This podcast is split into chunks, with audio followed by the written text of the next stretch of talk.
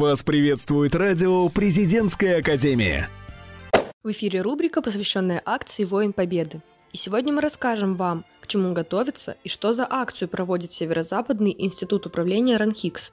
В 2020 году, 9 мая, вся страна будет праздновать 75-летие со Дня Победы в Великой Отечественной войне. Желая выразить благодарность ветеранам, Президентская академия впервые организовала акцию «Воин Победы». Мы взяли интервью у декана факультета социальных технологий Кузина Олега Сергеевича, в котором он подробно рассказал нам, в чем заключается суть акции «Воин Победы».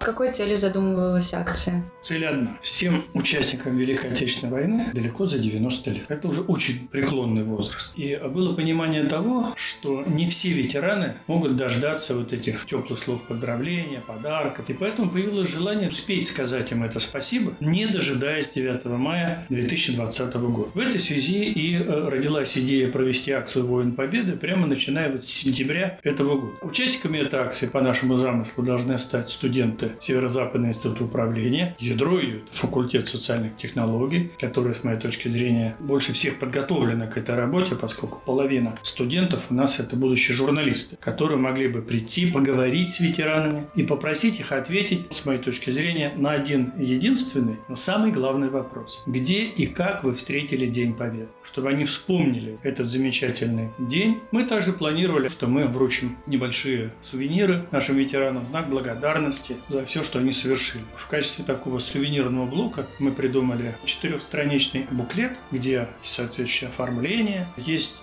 благодарственные слова со стороны губернатора Санкт-Петербурга и нашего директора Владимира Александровича Шамахова. И, я считаю, украшением этого буклета становится диск с лучшими песнями военных лет и песнями о войне. Ветеранов осталось не так уж и много. Вот по состоянию на 1 августа 7044 человека. Боюсь, что сегодня уже меньше.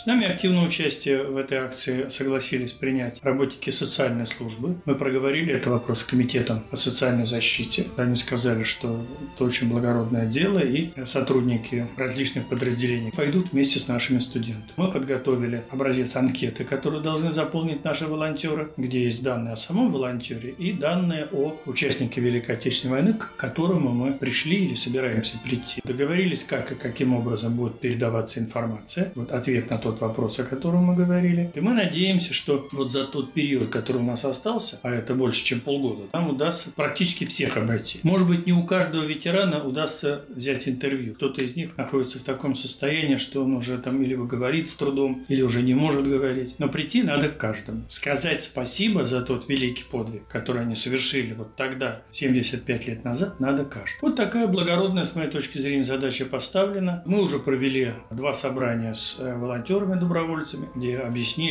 как это должно происходить, что к ветеранам надо относиться с чувством уважения, понимания, не обижаться на них, если он плохо говорит. Это тяжелая работа, на самом деле. Подобные акции не проводились.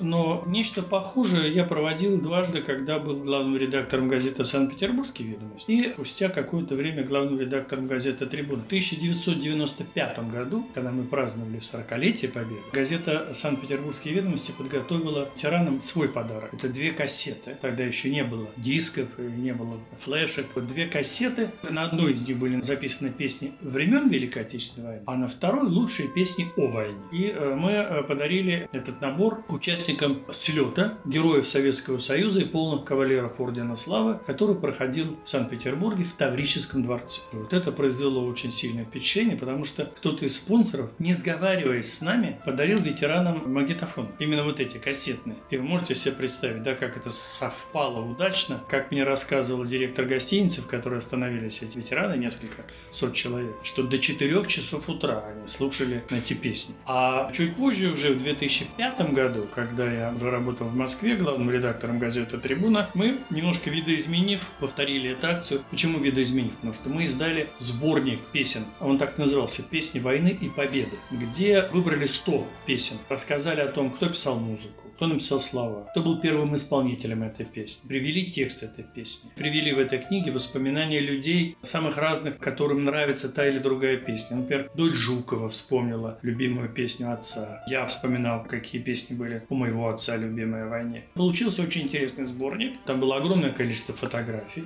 Пометуя успех нашего первого опыта 95 -го года, мы на внутренней странице обложки тоже прикрепили диск с песнями о войне. Книга вышла огромным тиражом по нашему времени. После всех допечаток, а мы дважды допечатали тираж, ее тираж составил 30 тысяч экземпляров. Поверьте мне, это на уровне самых раскрученных бестселлеров. Потом она еще была переиздана в 2010 году. Я думаю, что многим фронтовикам, может быть, будет приятно услышать песню в исполнении Марка Бернеса, Леонида Утесова, Клавдии Шульженко. Это песни тех 40-х годов, они тогда же и были записаны. А какое количество волонтеров вы планируете задействовать? И, может быть, какой-то уже задействован? На сегодняшний день через собрание прошло 20 человек, то есть у нас есть 20 подготовленных волонтеров. Но понятно, что 7 тысяч человек им не обойти. Вот сейчас они встретились с первыми ветеранами. 12 сентября была такая первая встреча. Они уже получили какие-то адреса, пойдут дальше. Но я думаю, что нам нужно на порядок больше волонтеров. То есть речь идет о том, чтобы не только, скажем, факультет социальных технологий, но и другие студенты приняли участие в этой акции. Как себя вести, что надо взять с собой, как подготовиться к этой встрече.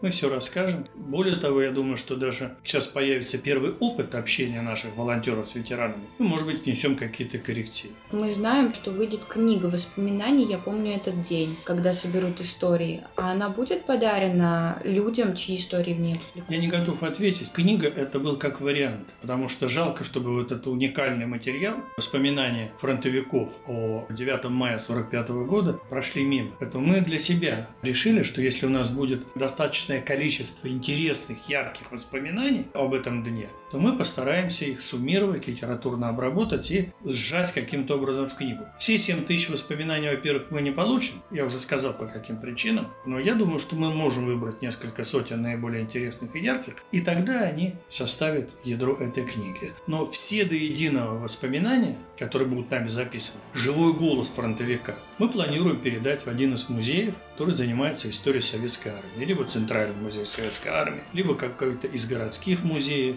Пока трудно говорить, потому что у нас только-только началась эта работа.